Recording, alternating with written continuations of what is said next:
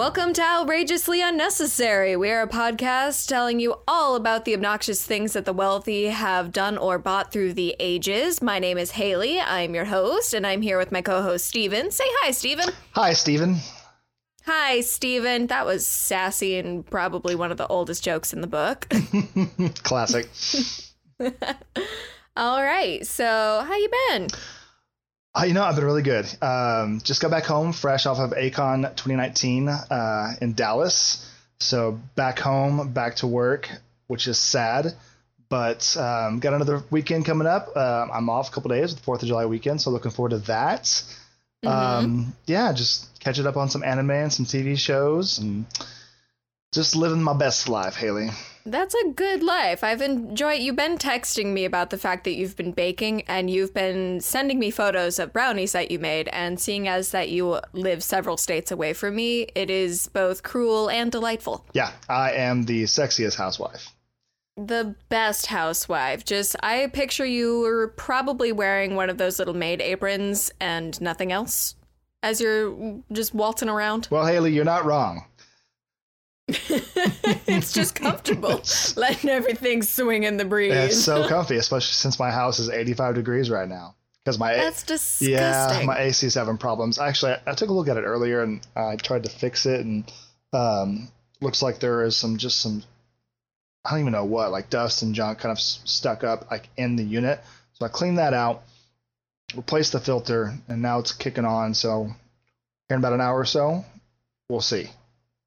Okay, well, by the end of this podcast, update us on whether or not you are still a nasty, sweaty mess. I will, indeed. Oh, yeah. But in any case, I, this weekend, while you were at Akon, I discovered Best Story. And by discovered, I mean someone sent me one architectural masterpiece that sent me down the best rabbit hole, and then I ended up making some informational memes about this subject, and they went viral on Imgur, and I just love it so much. I wrote up an entire 2-page essay on it, and I need to tell you all about these obnoxious status symbols. Ooh, all right. I'm intrigued. Yeah. Yep. So, by the way, everyone, I'm starting off this episode. Me, I go first. Okay. So, I literally wrote this out saying, "Hello, friends," as though this is like an informational. That's so kind. That's so warm and welcoming. I feel welcomed, and I'm the co-host. The next sentence is, "Have you heard the good word? The good word of pineapple." I like pineapple. You like pineapple? Yeah, pineapple always makes me think of Psych. I get right. Isn't there a pineapple in every episode? Every single damn episode, there's a pineapple, just hidden somewhere. That just reminds me, when I was in theater in high school, we had a taxidermied pheasant that had to be hidden somewhere on the set for every single show. At college we had it was kind of creepy, but it was a small little doll of Mrs. Claus, not Santa Claus, but Mrs. Claus, and she was hidden in every single set of our productions. Ooh. And I do like hiding things in the set of everything, but secondly, I am very much so creeped out that it is a doll. Like, I personally have issues with dolls. And so I'm like, yes, dead pheasant, perfectly fine. Doll of Mrs. Claus, no. Oh, it's creepy. Like, literally. So we had a main Priscine March theater, and then we had a black box. I'll never forget. We're working on the show. It's in the spring. Yeah, it was the spring show of like my second to last year, and we were doing it in the black box because it was kind of a really small, kind of intimate piece. I'm trying to remember the exact title of the play. That's beside the point. But we, it's me and two other people, and we're finishing up. We're kind of reworking some of the lighting because it's right before opening weekend. So we've had our tech rehearsal, we've had some final run throughs with costumes, props, all of that. And I was the lighting designer for the show. And so we're working on getting everything kind of squared away. I've got a couple people up, and they're kind of adjusting the lights as I'm telling them what to do. And to this day, I don't know how it happened. So I'm working on the light board. I'm giving commands to adjust certain lights here and there because they're walking across the catwalks, right?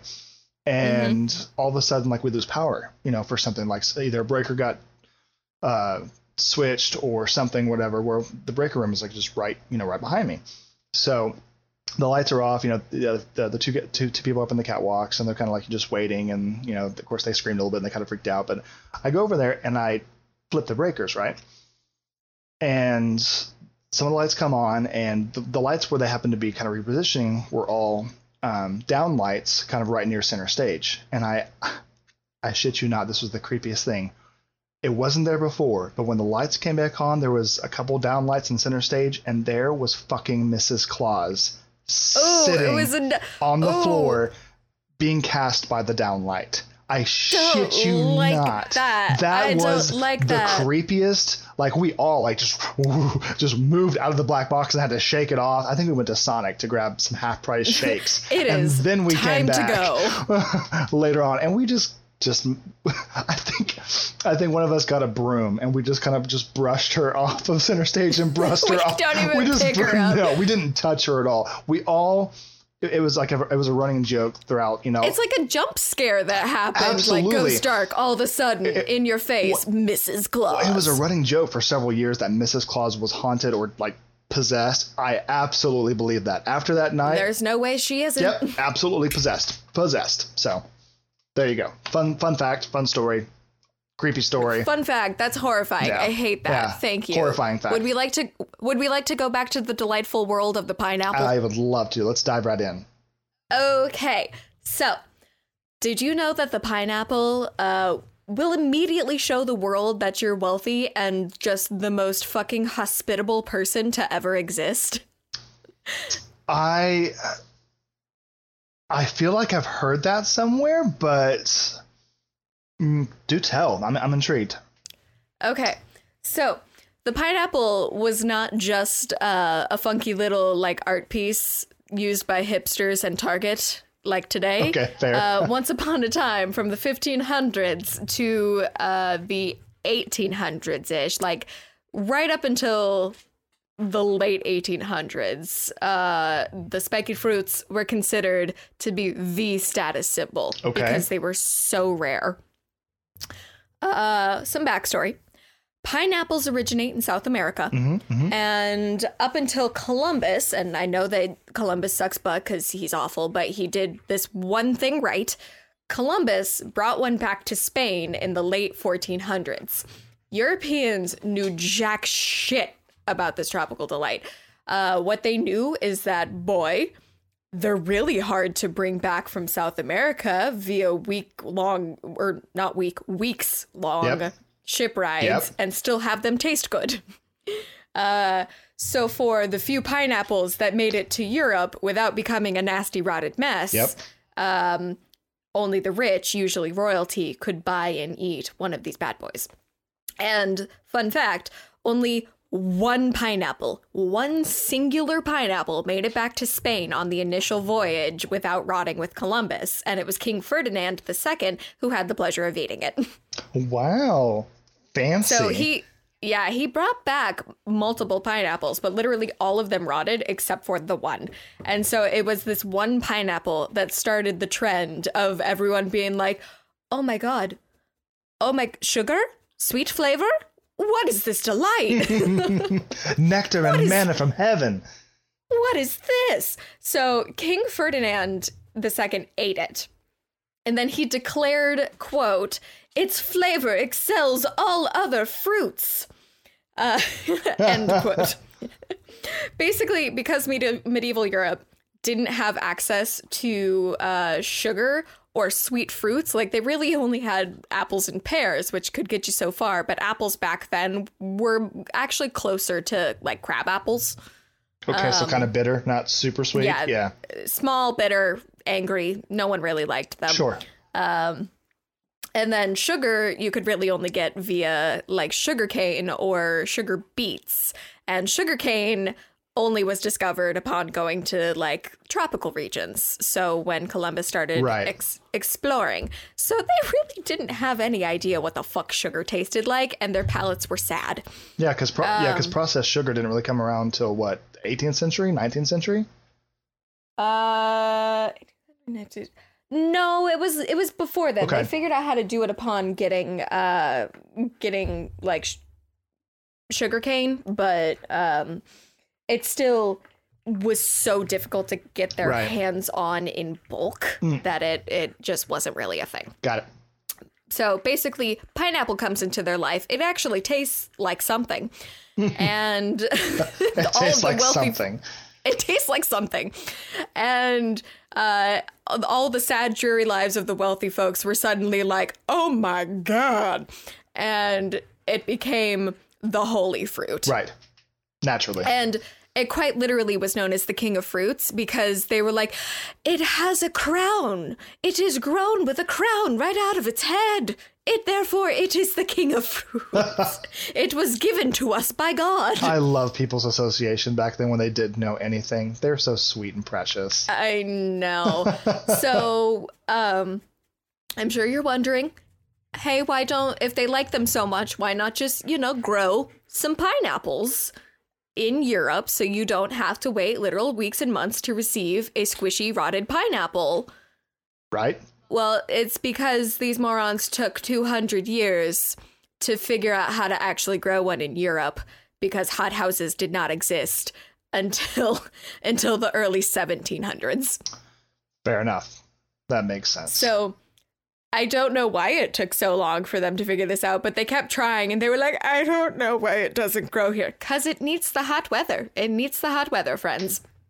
And so the Netherlands were the first to create a hothouse where they could grow a damn pineapple. And all of Europe said, hey, me too. I want one too, please. Give me hothouse.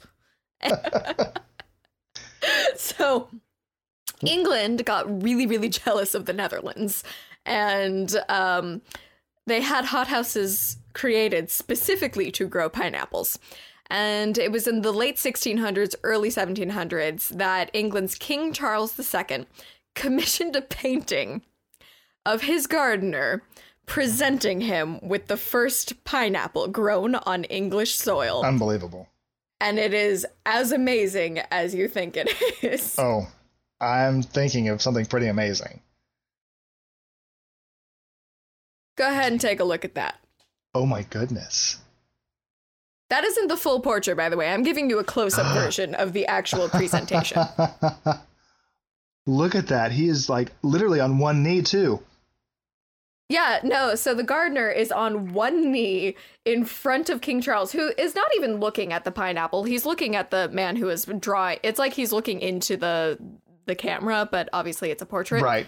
And my favorite thing is that the gardener is holding the pineapple by some weird stem via his like thumb and forefinger. It's like he's proposing to him. It's like he's proposing to him. But I also would like to know why this pineapple is so, like, normally pineapples are heavy, right? And yet this guy can just kind of hold it in between his forefingers. Right, but what we can't see is how jacked this gardener is. Because if you think about it, he's a gardener, right? Well, actually, then back in the day, gardeners just kind of like prune trees and prune. Sometimes he's not jacked. I don't know. I have no idea, but it's pompous as hell. And they're in their like formal gardens and he's just presenting pineapple. And it makes me very happy. Like, King Charles was like, my pineapple is so important to me that I'm going to spend the money to get my pineapple documented. So, unbelievable. Yeah, so his pineapple had to be documented to the world. And now it's there for us to love and to admire. So beautiful. Yeah, so obviously, pineapples literally symbolize luxury and opulence, and they became really prevalent in art and architecture. So, speaking of architecture, let's go ahead and take into consideration the 4th Earl of Dunmore in Scotland. This man had his own hothouse on his property in Scotland. So obviously he's wealthy. He could afford having a glass house to grow his pineapples.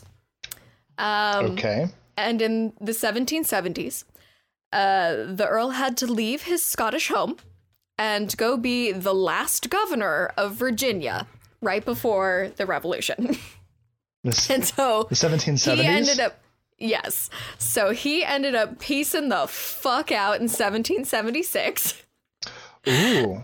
And he got home to Scotland in 1777 and promptly decided, hey, my hothouse needs to be opulent as fuck because I'm a little bit sad about what went down in Virginia. Yeah. And so now what he designed and created is now known as one of the most bizarre and iconic feats of architecture in Scotland. And he installed basically a new hat on top of his hothouse. And come on, nice buddy. A hat on his hothouse? A hat on his hothouse. A hot hat house? Hold on. Oh, no, paste. There we go.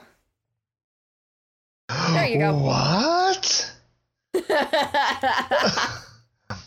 I'm literally looking at a house with a central tower, and it's as if a stone giant crafted a stone pineapple and just smushed it the fuck down on that tower. Yeah. So that's crazy. Wait. It's marvelous architecture because they literally carved a massive pineapple and put it onto an existing hothouse. That is bananas. So I love this more than anything, and the fact that it's in Scotland. And you can go and visit the pineapple whenever you want. It is called the Dunmore Pineapple. And by the way, yeah, you can rent it out. You can sleep over in the pineapple if you want. What? Is it listed on Airbnb? No, it's owned by the Scottish, I think, National Trust, and because it's like owned by them, it is considered like a public thing, and there is a wait list to stay in the pineapple. Are you serious?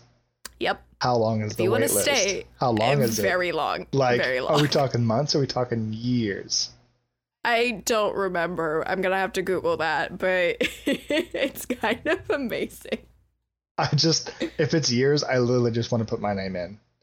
Just throw your hat really into that ring, yeah, and one day you're going to get a call, and it's, oh, so are you still coming for your stay in a week? And you're like, I am now. I have to go to the Dunmore Pineapple. Yeah, absolutely. Yeah, actually, yeah, my kids just graduated from college, and my wife and I were free this week. Absolutely. Because in 20 years, that's when I'll be available. Yeah. That's when you're going to be available and have the money. That's right. But it just makes my heart so happy. And I wish I had a number. I wish I had a number for you of how much it costs to build this pineapple, but I have no fucking clue, but I can only assume so expensive. In the millions for sure. Like whatever their currency is. I can't remember off the top of my head whatever their currency is. Maybe it's no. I mean, yeah, Scotland is part of, well, maybe it's pounds, because at that point Scotland had become part of the Britain. It would be pounds. Yeah. It'd be pounds, I believe. Had become part of Britain, so.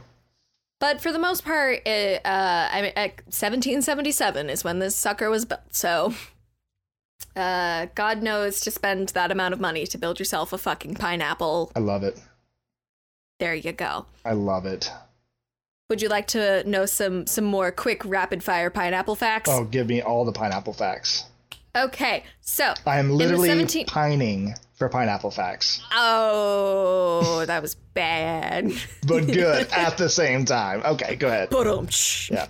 Okay, so in the 17 and 1800s, there was such a high demand and such a low supply of pineapples that it became a popular practice for pineapple merchants to rent pineapples to the wealthy. Wait, rent them? Rent them. Okay. I want you to parse through what this means.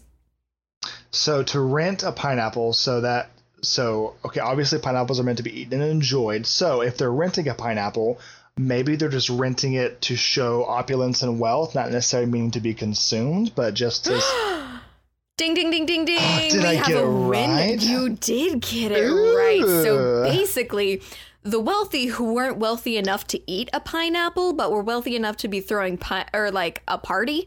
I was about to say a pineapple party. I guess they became pineapple parties. What they would do is they would rent the pineapple, either display it on their table during the party and then return it uneaten the next day.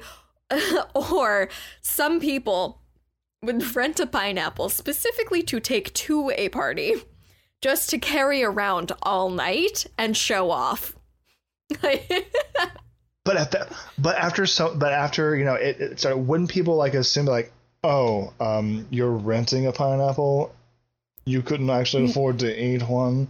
I don't know why my Scotland sounds like super high class British, but this isn't even just in Scotland. No, you went with English accent, which primarily the pineapple fascination was in England in the American colonies. I just think it's a little silly, ridiculous. Like, I and just in the fact that, not from the perspective that I'm sure people, to them is very, very important to at least have the money to rent a pineapple. But for the people who could afford to eat them, I can imagine the comments and how they look down upon people that rented a pineapple. But the people who went to those parties were for people who couldn't afford to eat. Like, that was the social circle, was you were rich enough to rent one, but not rich enough to eat one. And so it wasn't like a clash. The classes weren't mingling. No. So I think that just to witness a pineapple was an event. Got it. And so basically you could tuck this pineapple under your arm and just flaunt that sucker. and just carry it around. Flaunt that sumbitch. Flaunt that pineapple. And anyways, the pineapple would in fact make it to multiple parties before almost rotting. And then by the time that it was not rotting, but almost rotting, that's when it would finally be sold and eaten by whoever wanted to pay that high, high price for a pineapple. So whoever did, in fact, get to eat that pineapple was not eating a fresh pineapple. They were eating a pretty old pineapple. But, yeah, they probably didn't know any better. To them, it was like, this is the greatest gift since... I don't know. I don't know if it, like, it had to be well known that you could rent a pineapple, and that's where they, like...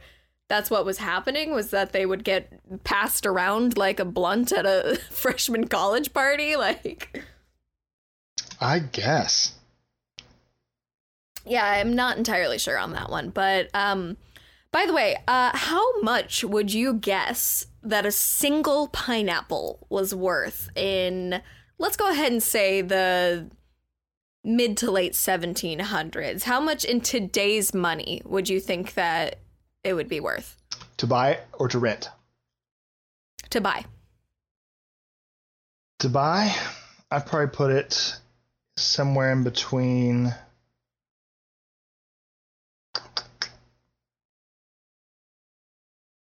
I'm going to go a little higher than I probably am thinking it's going to be, but I guarantee you're not high enough. I'd say to buy probably anywhere between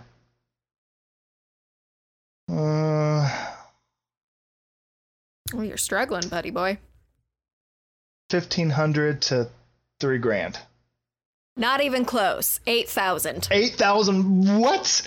What? To buy one pineapple? To buy one pineapple. That is unbelievably outrageous, which is the name of our show.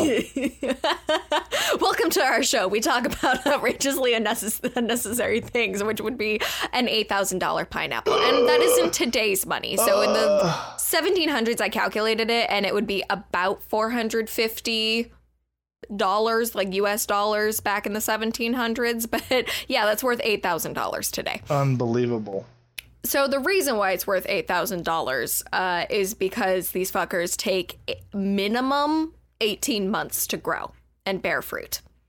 And that is granted the conditions are perfect, and also each plant will only produce one fruit. Right. And pineapples. And so Yeah, and so in hothouses, sometimes it could take up to like 3 years to get yourself a pineapple. Ugh. And so keeping your hothouse perfect, making sure that your gardeners are happy, apparently that was so much work that it is fucking worth $8,000 in today's cash. I mean, on one hand, that makes sense. On the other hand, that's an outrageous amount of money. But at the same time, with conditions back then... I feel like for that amount of time, your guess was closer to what I would assume would get paid for a pineapple. $8,000 still feels very high to me. Yeah, but I could see somebody paying $1,500 or $2,500 for... If it's a fruit that in that time only got to be born... every, 2 years, every 3 years, or however many months or whatever, I feel like that's not unreasonable. I mean, especially for that time when, you can't just go to the nearest grocery store or the nearest market and grab a pineapple for, No, you got to go to the Dunmore Pineapple. Yes. And say, can I buy a pineapple from you? Okay, so let's talk about the way that pineapples influenced pop culture in the 17 and 1800s. There was pop culture in the 17 and 1800s?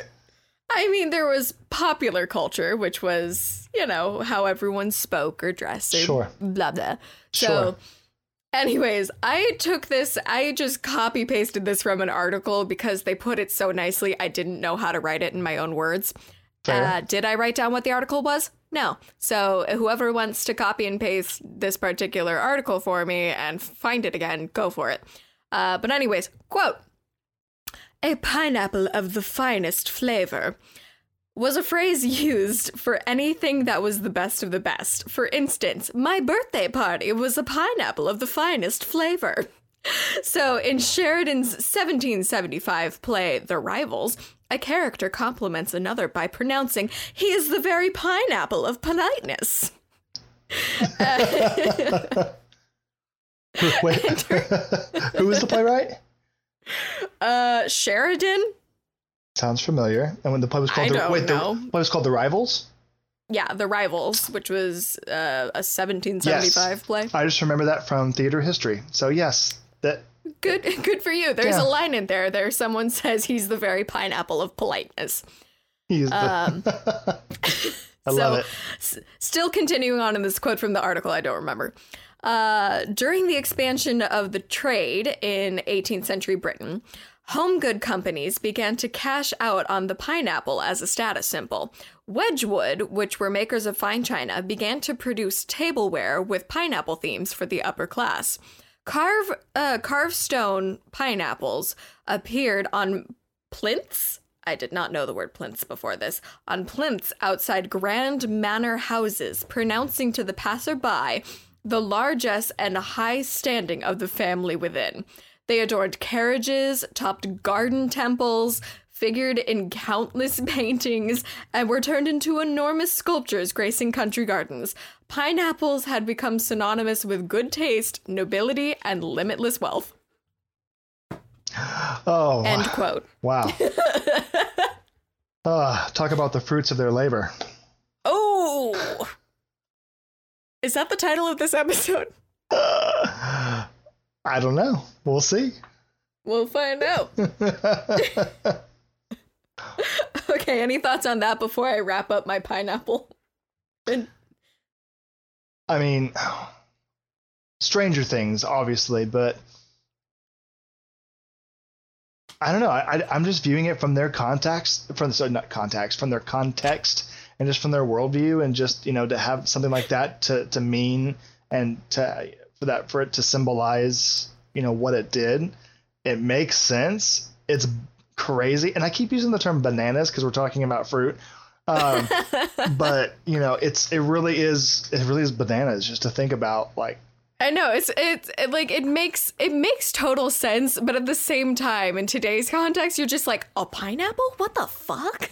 Well, yeah, and I've been trying to think of a an analogy of today that we see everywhere in culture. That, I mean, I guess.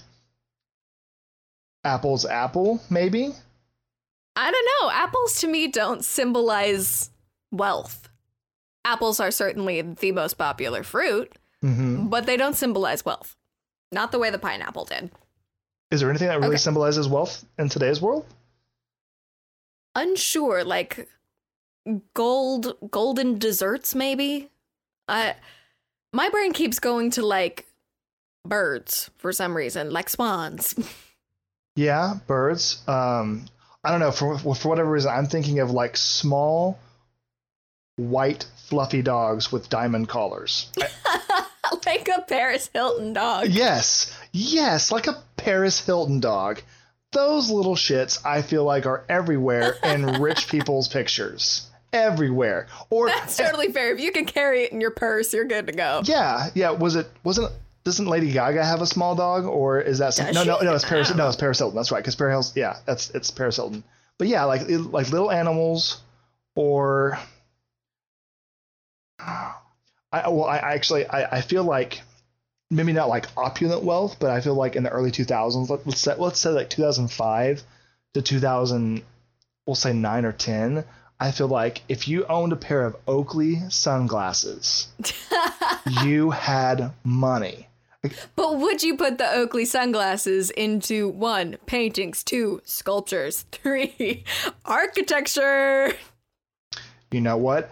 I feel like there's a story behind that somewhere, and I call it, and I'm going to research. You're going to find it. You're going to find the Oakley sunglasses house. I'm going to find it, and that's going to be a topic for next time. If you're listening right now and you want to, like, send us some info, if you happen to find some stuff, send it my way. Or just hold him accountable. Everyone, hold this man accountable. Hold me accountable. Please do it. Yeah, absolutely. Hold me accountable. Go ahead and just tweet at us. So our Twitter is @unnecessarypod. Go ahead, just tweet at him and just be like, hey, Steven, when you gonna talk about the Oakley sunglasses house? Yeah, absolutely. Please do.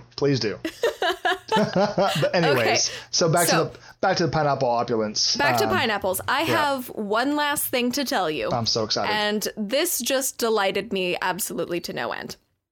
So apparently this was a popular practice among a lot of plantations in the South, but I found record of it for one particular plantation. And it is Oak Alley Plantation in New Orleans. Okay. These guys, being relatively close to the Caribbean and having the right conditions to, like, grow pineapples, they had a good supply going. And it became a tradition of theirs to welcome guests staying with them by giving them sliced pineapple to eat each morning. Mm. So that was your welcome gift, was like, look how gracious and hospitable we are. Here's your pineapple. So to give someone a pineapple, that's why pineapples are also associated with hospitality nowadays. But if you woke up to a whole pineapple in your room one morning, it was a very polite, fuck you, get out of my house. What? Really? Yeah. If you had a whole pineapple in your room, it meant you had overstayed your welcome and you need to get the fuck out, please. Wow. That's bananas. Yeah, so it is hospitality, but also not. And so the picture I just sent you is literally a photo of the display they have set up on their plantation tour. It's the get the fuck out setup. It's the get the fuck out setup, because they're not going to do the welcome to stay with us setup. They're gonna, the picture is literally like a tray on a bed, and it's your tea and your sliced fruits, except for the pineapple. The pineapple is sliced. Fuck you. Get out of my house. Get out. Get the fuck out of my plantation. Get You've been here for out. 3 months, Henry. Please leave. Henry. No, Henry. Oh, Henry. Henry, get out. Oh. Well done. Bravo. Thank you. I was infinitely entertained by all of that. So I hope I brought some light to everything. You did. You did. You made my night. Yay. Oh, and just so everyone knows, all of the pictures that I sent to Steven are going to be available on our Instagram, which is @outrageouslyunnecessary. So I will go ahead and put those up, and descriptions of what each and every one of them are. And also for any photos that Steven puts up. So if you want to see them, you got to go onto Instagram. I'll also put a couple up on Twitter. Nice. Yeah. Twitter. Okay. What you got for me, buddy? Can you top the pineapple? Probably not. You were so confident before starting recording. I was, but like as you kept like introducing new things about pineapples, I was like, oh shit, oh shit, oh shit, oh shit, and just like sinking low into my chair. But no, I've got something fun for you. So Haley, do you remember a conversation that we had? Gosh, it's probably been a few months back now, when we were talking about like styles of homes that we liked versus that we didn't like. Do you remember that? Yes, I do remember that. Right. Was it on the show or was that a private conversation? No, it was a private messenger conversation. Okay. So, and I'm trying to remember. So like, for me, like I don't really care necessarily about the style of home. Like I don't have a particular favorite. You know, I appreciate certain homes style, like. I think colonial style is really, really cool, you know, just because of the time in history that, you know, colonial homes were made and just the architecture behind it. I've yet to visit like New England and like the northeastern part of the states, like the farthest northeast that I've been is New York City. So like one day I would love to travel like up to New Hampshire, Vermont, Maine, and just see some colonial stuff. I think it'd be really cool. But Shelly, my wife, she loves Victorian style homes, like absolutely. Oh, you guys need to come visit because we have a lot of really good Victorian homes here in Sacramento and in San Francisco. Really? That's surprising. I wouldn't have thought that the Victorian style would be in California. Ones, Interesting. Well, I mean, the Victorians, they were around and during the California Gold Rush and up through then, that's when stuff was getting built. So we have a lot of houses from then. Okay. Well, I guess that makes sense. Yeah, so Shelly loves Victorian, and so does my mom and her mom. Me, I think they're okay. For me, Victorian houses are creepy to me for whatever reason. It's haunted. There's a horror movie waiting to happen. No, literally not every. I don't want to encompass it, but I feel like a lot of older horror movies all take place in Victorian style homes. I feel like you're very right about that. Like point in case, people, Amityville Horror, Victorian style home. Fair. Gosh, what else? That's that. Okay, I know there's more, but that's the first one that just instantly popped in my mind. Well, I was just thinking like Psycho. Didn't Norman Bates? Psycho. Yep, Norman Bates. Yep, like Victorian style home. Yeah. Yep. Oh gosh, what else? There's. I know there's more, but anyways, Oh, it's not super scary, but Signs. You remember Signs by M. Night Shyamalan? Their farmhouse was more farmhouse, but it was kind of Victorian style ish a little bit too. That's not like the best example. But Stephen, do you have a point? Yes, I do have a point. I'm getting there. And actually, my topic is not about creepy Victorian homes. It's really not. Are you sure? It's really not. But it is about a Victorian style home, okay, but not like not the creepy side of things, okay? So I'm actually going to start this off. I'm going to send you a picture of this. It's actually a really cool looking bedroom that I'm going to send to you, Haley. Okay. And I don't know. I think it's cool. I think the architecture is really, really cool. Like, how pretty is that? Okay, yeah, so I'm just kind of looking, and it's it looks like it's kind of a bedroom sort of situation with like lots of windows and a really cute little, it's got like the up and down vertical striping wallpaper with like little figurines on a shelf and like really crazy checkered carpet and a telescope. Oh, is that a suit of armor and an alcove in the back? Let me see. Yeah, it absolutely is. Yes, it is. I didn't see. I didn't see that earlier. It looks like a dollhouse, if I'm being perfectly honest. Actually, you're not wrong. It is a very, very beautiful dollhouse, Haley. Oh my God! I would like to introduce you, and eventually our listeners, they'll see pictures, to the Astolat dollhouse.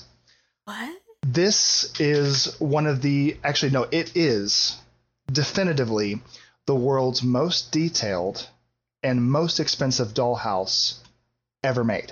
Would you like? What? Would you like to know the history behind it? I will give you the history behind it. Yes. How did you find this?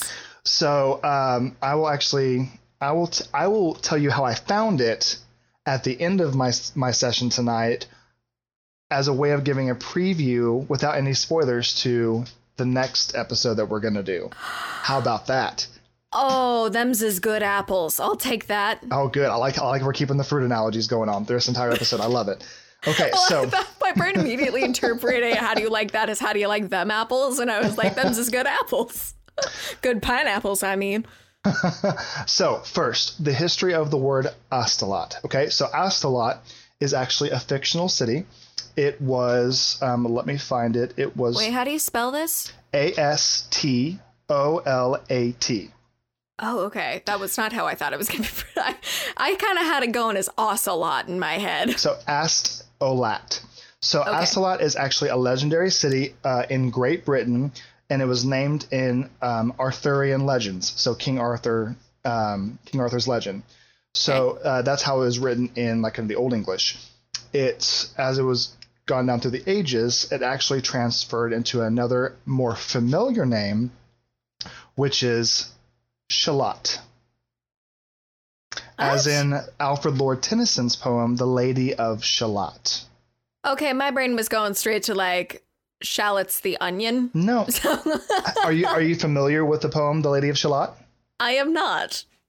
Really? I'm so uncultured. You don't even know, Steven. Like, I put on airs for this show and I go down a lot of rabbit holes because that's who I am. But they're never anything that makes me better as a person. So I will, you know, and privately, I will send you the poem. It's a very, very beautiful poem. Alfred Lord Tennyson, phenomenal poet, just an amazing word craft. Anyways, so Shalott is actually the more not traditional, it's the more modern version of Astolat, which is an Arthurian fictional city. Also in French Arthurian romances, it was translated to Escalo, Escalot, if you want to just say it, you know, the proper way, but Escalo, but Astolat. So this is the Astolat dollhouse. So I'm going to do a little bit of light reading here for you folks, so buckle up and strap in.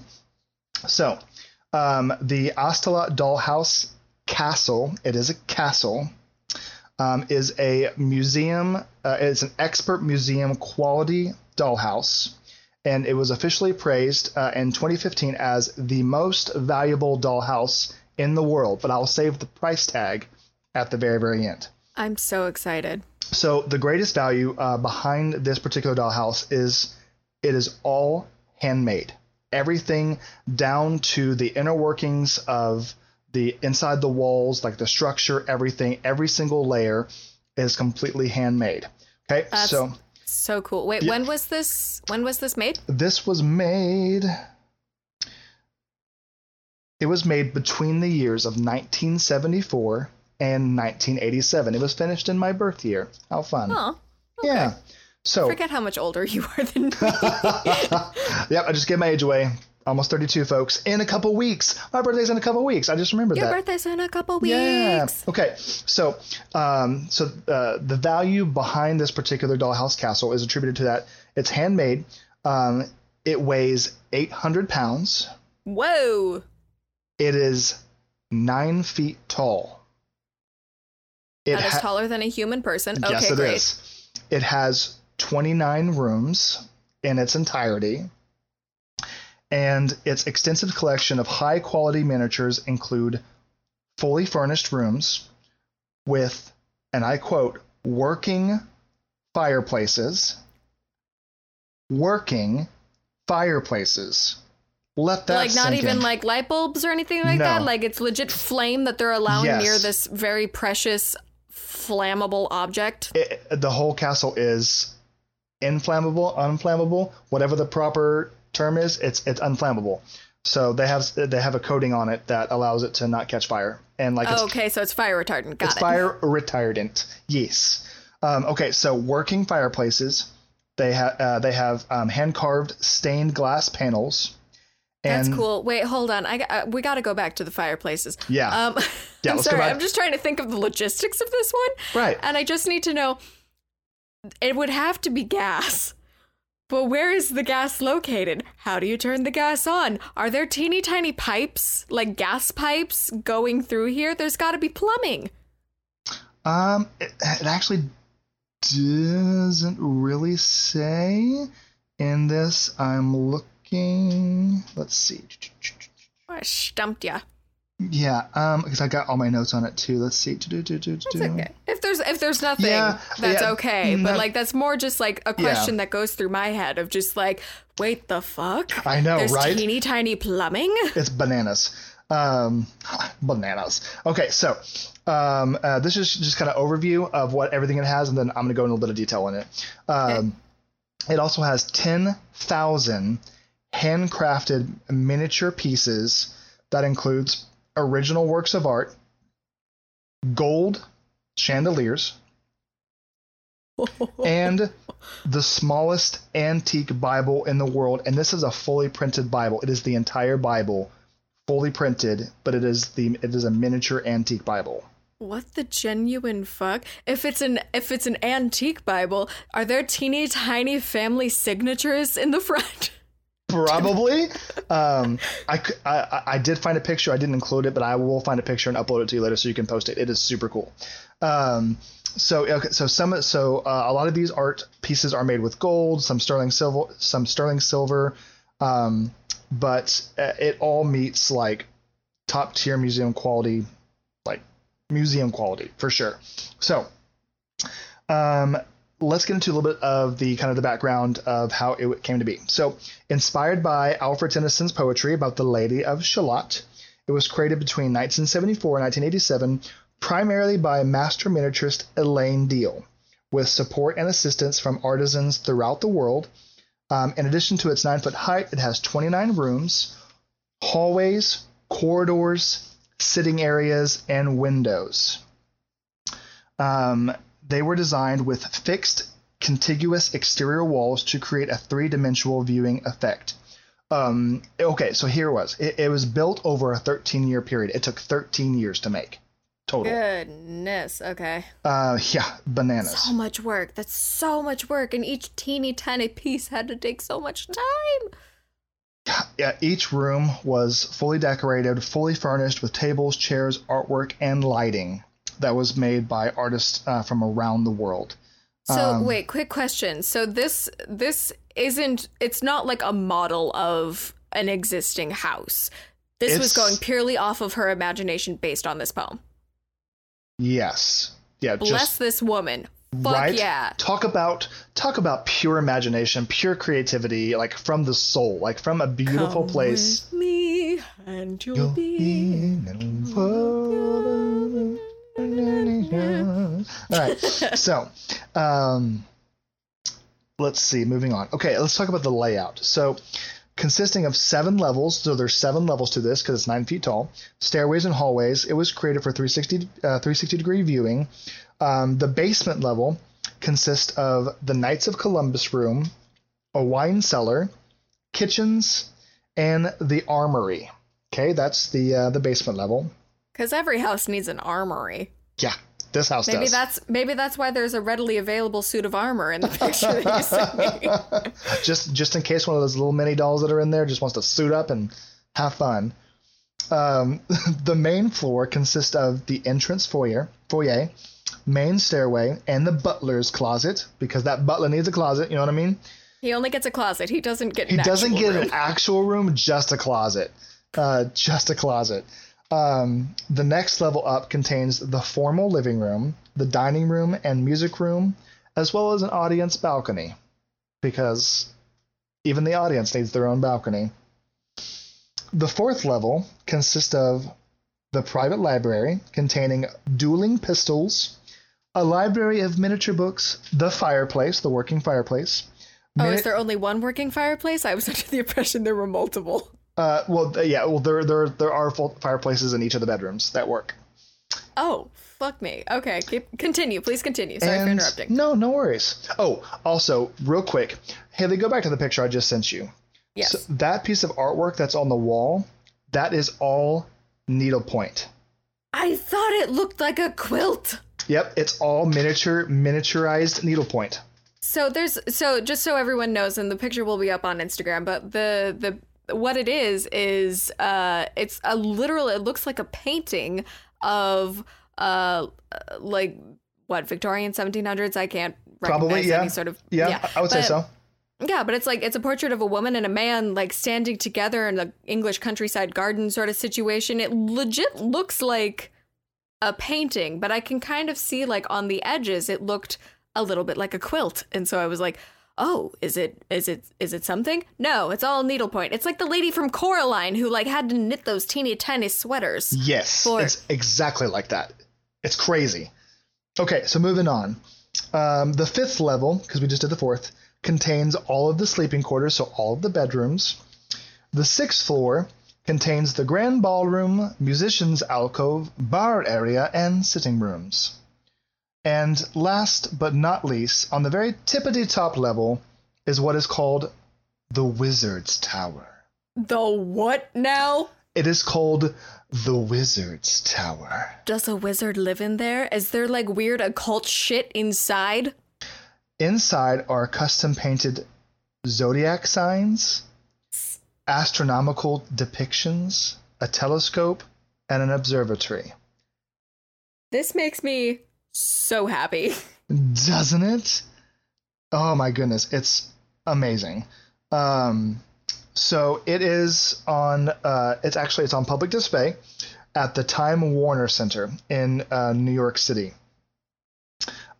So let's see, approximately about 7,000 people per day view it or attend, and that's not including special events that go around and they view it. Let's see. There's also a really cool little tidbit here. Wait, really quickly. Yeah. Can you imagine if this was a real house and you had to climb 5 stories to get to your bedroom? Right. That seems unnecessary. So while I'm looking, I'm going to just show you a couple more pictures. Please do. There is a children's bedroom. Oh, it's like a little canopy bed, and there's like a floral chandelier, and they legitimately have like the teeniest, tiniest carved like rocking horse and Raggedy Ann dolls. They fucking made miniature Raggedy Ann dolls, and like a little, oh, there's a puppet theater. There's a puppet theater. It's also tiny. And here is the library. Oh, that's gorgeous. Yes, tell them what they're saying. I wish this was my real library. So it's like all, it's like when you would go into an old-timey library where all the walls are wood and the shelves are built into the walls. And so it's like really dark and earth tones and this really ornate fireplace next to it. That's like, it looks like it's gilded. Fireplace, and there's like shelving, or not shelving, there's like a balcony up top that I guess that you'd be able to take your little ladder and like go up to. Oh my god, this is intense.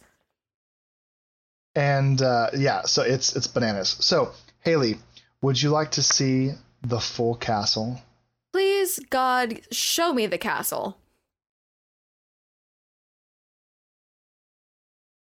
Holy crap. It's not at all what I thought it would look like. I was definitely expecting it to be a Victorian house from what our conversation was earlier. It is not. It is a stonework castle, and it looks like it's very top heavy. It is. It is top heavy. Because like you can see it's basically, it reminds me if anyone has ever seen Castlevania. Yes. It reminds me of that. Of Dracula's castle. Yeah. Yes, very much so. Like the moving castle. Yeah. Very, very much so. Very much so. Yeah. So hey, so I'm gonna look up that Bible picture. Go and just describe a little bit more what you're seeing. There's windows everywhere, like at the bottom. So there's like this grand sweeping staircase to get in, to like up to the front door. And then I want a person standing next to this so badly so I can figure out what the hell is going on here. Because to me, I'm like, yes, this is a very tiny miniature, but I know that it's 9 feet tall. And as this stone building, it has all of the like archers divots in it and the towers with the like, it looks like it's got princess towers, except for they're not princess towers. They're wizard towers. Yeah, there are 100% wizard towers.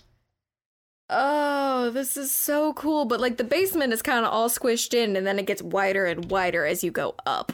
And so it looks like the world's weirdest ice cream cone. I just want to live in this house, except I don't, because I don't want to go to the 5th story to sleep in my bedroom. It seems unfortunate to do so. But it's definitely like a medieval sort of thing that you could picture having been out in some European countryside for generations.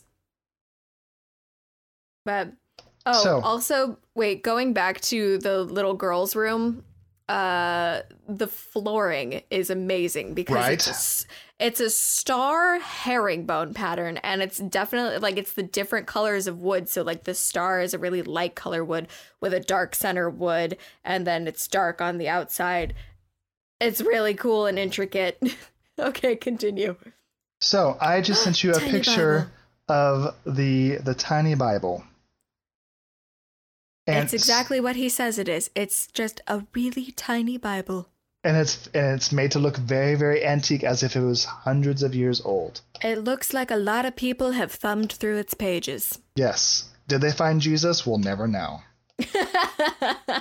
So, last but not least, I have a picture of somebody standing next to the tower, because you were asking. Thank you. It's what I desire. So, here it is. What the fuck?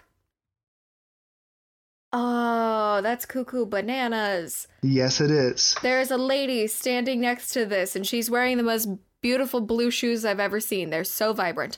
But the whole house, like, only part of the house is open, but it's so big that she massive. Only comes up about halfway on this thing. Right, and it's massive. I'm willing to bet she is not, like, a super tiny human being, but it's huge. So... But that's so cool. It opens like that. I know. It all opens up, and it showcases like all the rooms. I couldn't find any pictures of the Wizard's Tower, and I was really, really sad. So I will go on a hunt and try to find any of you sleuths. Please find the Wizard Tower. That'd be amazing. Hold us accountable, guys. That's right. That's right. So for the creme de la creme. So obviously, with being museum quality, this particular dollhouse was appraised. And the latest appraisal was done in 2015, so it's been a couple years since that. It's probably a little bit more now, but in 2015, Haley, take a stab at what you think this beautiful dollhouse was appraised at. It's got to be more than 10 million, right? So you're close. Am I? Yeah, you're close. It's probably 10 or 11 million now. In 2015, it was appraised at 8.5 million. Good God. But it is probably in the $10 to $12 million range now. That's amazing. So I mean, it's so huge. I get it. But for 13 years worth of effort. Yeah. But good God. To get that into your private collection, you got to fork the fuck over $12 million. Right. So the original designer owner actually sold it to the museum for, I think, a little bit less than that back in 2013. Let's see.